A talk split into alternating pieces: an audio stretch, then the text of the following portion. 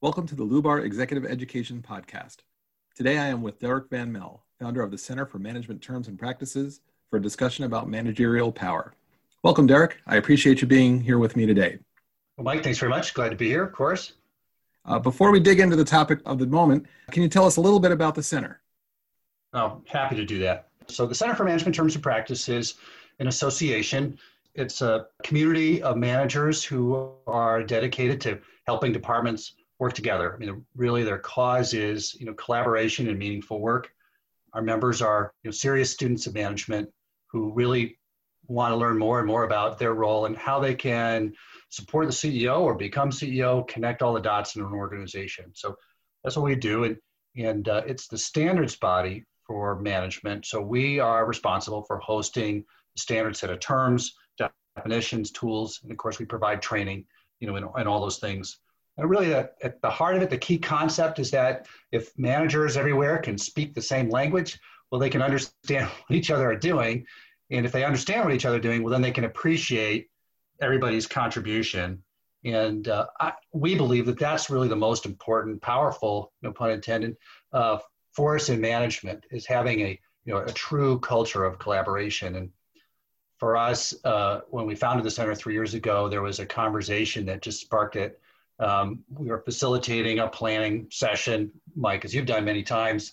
And in the middle of it, uh, when people were using these standard tools, one of the managers leaned in and said, Now I see how what I do helps all you other guys. And uh, that really sort of captures it in a, in a scene. That was really a good moment. Of course, you know, during COVID, best practices have been changed. You know, people manage their supply chain differently, how they do marketing, how they finance their business, of course, all this stuff about remote work. So we've been busy, and our members have been helpful in keeping a library of current uh, best practices available too. So that's what we do. We love it, and um, you know, people have a real passion for it. Thanks for the overview of the center. I could totally appreciate the focus on standardization and, and creating better communication and collaboration because uh, as your organization gets bigger, it's more important uh, to have that and really helps things uh, move a lot quicker. Uh, all right, well, let's jump into our topic today, which is managerial power. Can you start off by sharing a little bit about how you define managerial power? Well, sure. Every manager, even the most junior manager, has an enormous amount of power, you know, over their employees, and they don't often appreciate it or understand it or aware of it. And you know, with we've all been in this situation where the boss, with a few words or a look or or neglect even can really create a fear in their employees and uh, really wreck their day, wreck their maybe even wreck their their their tenure at the company. And that's that's enormous amount enormous amount of power. And we tend to dance around these conversations by I don't know softer language. But the fact is is that we do have this power. Uh, it's a moral issue, and we really do need to think about it. And and so what we're talking about today is not the, the, the blatant abuses of power, topic that we're going to talk about is really the sort of everyday authority and use of authority that managers have. The manifestation of that power is pretty obvious. You know, a boss has the ability to hire and to fire, you know, to both reward and, you know, and to punish. And maybe most importantly, to provide or withhold, you know, opportunities for the kind of work that employees love. And um, that, again, that's, that's a huge amount of power you have over someone's life. And I think it's important for people to understand that this isn't an issue just about you know the managerial responsibility of getting a task or project done. It's the, the power you have over someone's life and that that is just so important. And, and so i think it really needs focus. So i, I was delighted you wanted to, to take this up. And you know there's a, a, simple story. I heard this yesterday. I've heard this story a couple times. Um, someone's just been promoted in the ceo job. So one of our members was sharing the story and uh, he was getting used to seeing that his the team would take some of his you know brainstorming, thinking aloud, half baked ideas, and run with them. And he was just getting used to the idea that they felt that they had to obey him and uh, otherwise face some consequences.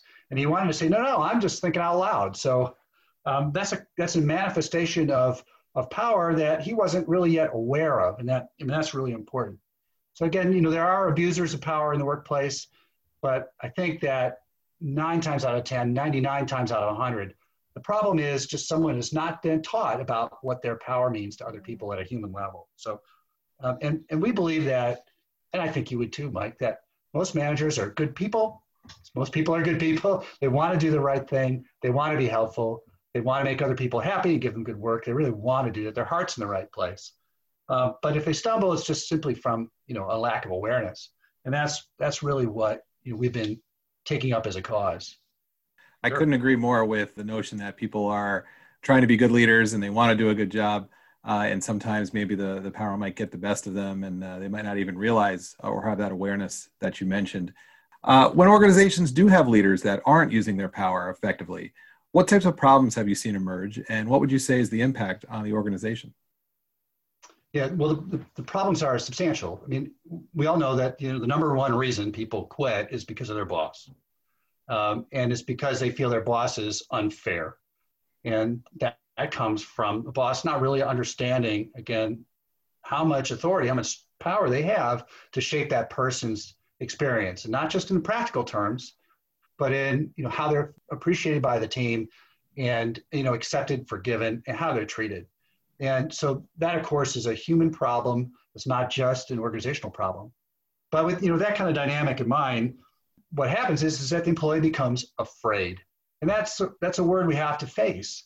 That if people don't use their power correctly, they make people afraid. They become afraid for their jobs. They become afraid for their raise. They become afraid that they're not going to be appreciated. And that's just really powerful. So when that happens, some individual employee is treated that way. Again, probably unintentionally, um, you know, they disengage. And when you disengage, well, they make mistakes. Um, they don't put in an extra effort and, you know, they don't innovate. So that's stage one. But then stage two is when other employees, if they see that their fellow employees treated that way, um, it's infectious. And so, from an organization's perspective, when that spreads, and it's a kind of cancer, what happens, of course, overall productivity drops, quality drops, customer relations, you know, erode, um, and the ability to respond cooperatively to an opportunity or a crisis, you know, is diminished or disappears.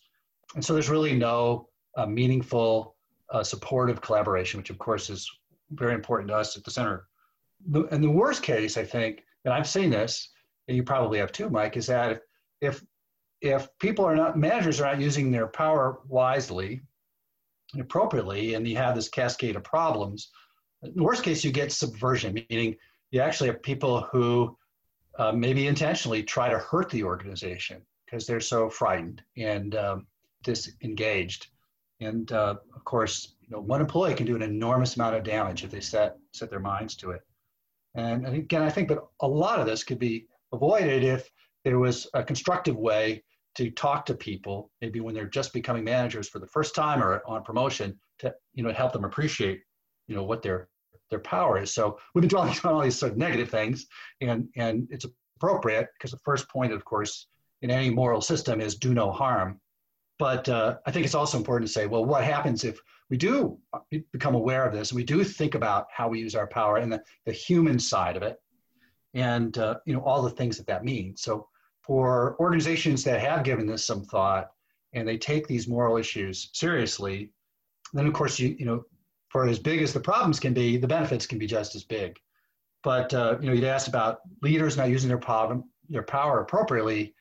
You know, of course, it starts at the top, and again, this can be obvious that you know if the chief executive is not careful, very careful about you know how they use their power, because people assume they have this enormous amount of power, and they do, and then they have the power to distribute power well then of course you know the problem can you know can multiply. But again if the problem can multiply then the solution can also cascade out through the organization and be better. So um, so the good news again is that you know power used wisely with with not just in the practical sense for effectiveness but in its moral sense for fairness um, well then great things can happen. And and uh, you know, it's a lot more fun to talk about those things i think.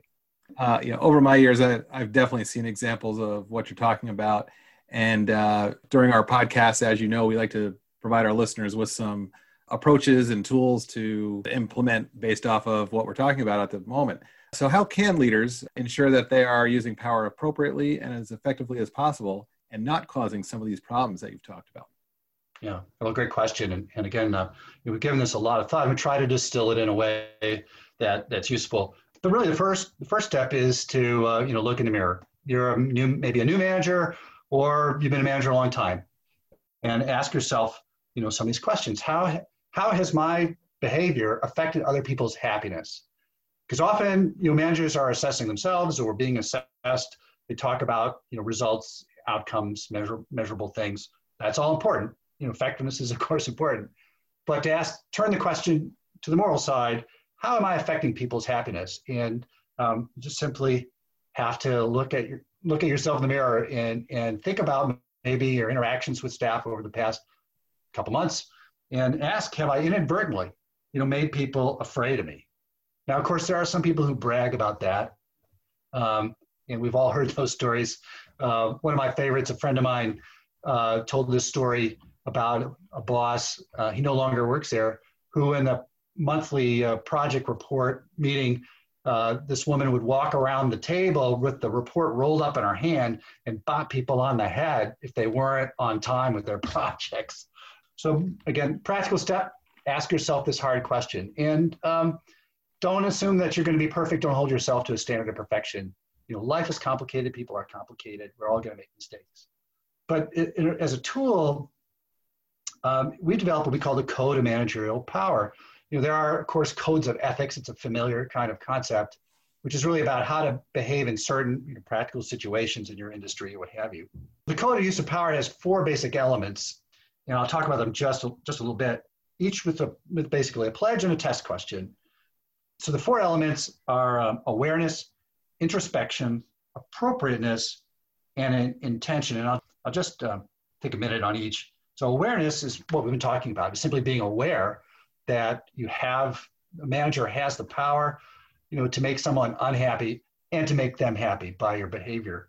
So the pledge is to is to contemplate that. Like I said, the opening of this particular answer. And uh, the test question is, you know, when was I recently reminded of the effects of my managerial power? And again, means reflecting on the past month or so. Of, think about those situations and you know think clearly, how did my power affect other people? So that's awareness. The second is introspection, and that's similar, but to really give some system to that, you know, where did I get my attitudes and behaviors about the use of power? Did I have, you know, did I have bosses in the past who were bullies, or were they like, uh, you know, bosses I've been blessed with, who were great people who really understood that their authority, the power that they were given, was they were entrusted to help people and serve others. So to introspect and give some system to that, and the test question is, how has being a manager made me a better person? And again, that's to break out of just assessing management performance in terms of tasks and projects, but to really broaden it to the moral, moral sense. Because management is a noble endeavor, and we don't often think about that. And I would love, and the center members would love to think, have more people appreciate just how wonderful a good manager is. It's a helping profession, really. So awareness, introspection, and appropriateness. You know, we're all unique, but uh, you know, if you've got a team of whatever six people, they're all going to have very, even if they're doing similar tasks, they're going to be very different people with different sets of skills and knowledge, different attitudes and behavior. And so, uh, advice we will give to our coaching clients is think about your direct reports, take a piece of paper for each one on one side, write out here are what I understand their skills and knowledge to be, write it out. Because uh, most people don't take the time to really get to know them. And you probably will discover first time through is that, gosh, I really don't know my employees very well that's okay. It's an opportunity to go and learn about them. So you can, you know, treat them appropriately, you know, in each situation.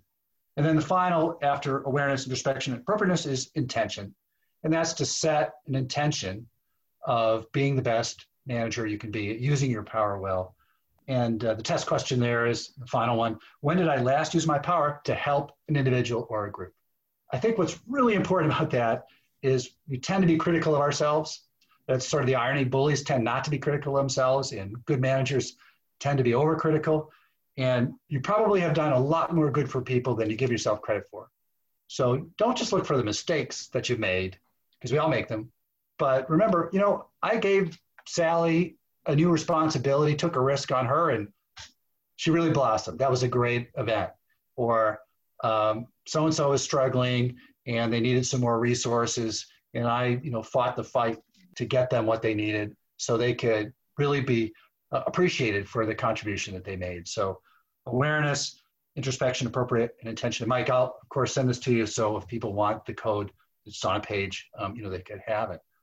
So those are the you know practical steps. We've tried really hard, you know, put it on a page so that people can think about it, talk about it, and uh, you know integrate it with their systems. I couldn't agree more with your recommendation about you know building awareness, uh, especially self-awareness. Emotional intelligence is really what differentiates leaders as their career progress. Everything you've shared so far is great advice, and uh, you know I'd like to add that everybody should regularly reflect on their use of power and ask for feedback from others to ensure they're engaging those around them. Before we end, can you share an example of a leader or organization that you've seen that has used power effectively to get really big things done? Well, sure. Um, well, there's two stories. Uh, I'll keep them short. But um, one is my own. I like to tell this story because it's a compliment to a mentor. I, when I was uh, starting my career, I was property manager for an office building in downtown Chicago. And I was new, and uh, apparently a tenant had made a complaint about how clean the lobby was and had called the office. So I get a call from the president of the firm. His name is Howard Weinstein. And Howard called me and said, Derek, um, yeah, we got this complaint. Let's meet in the lobby. I'm coming right over. I met him in the lobby, and I, you know, a little nervous about that because he could have, of course, you know, yelled at me or threatened me or done all kinds of things. Um, not a shy fella, but he said, uh, "Well, Derek, how how clean do you think the lobby is yourself?" And so I, he was making me think, and of course, he had my attention because he's the president of the company.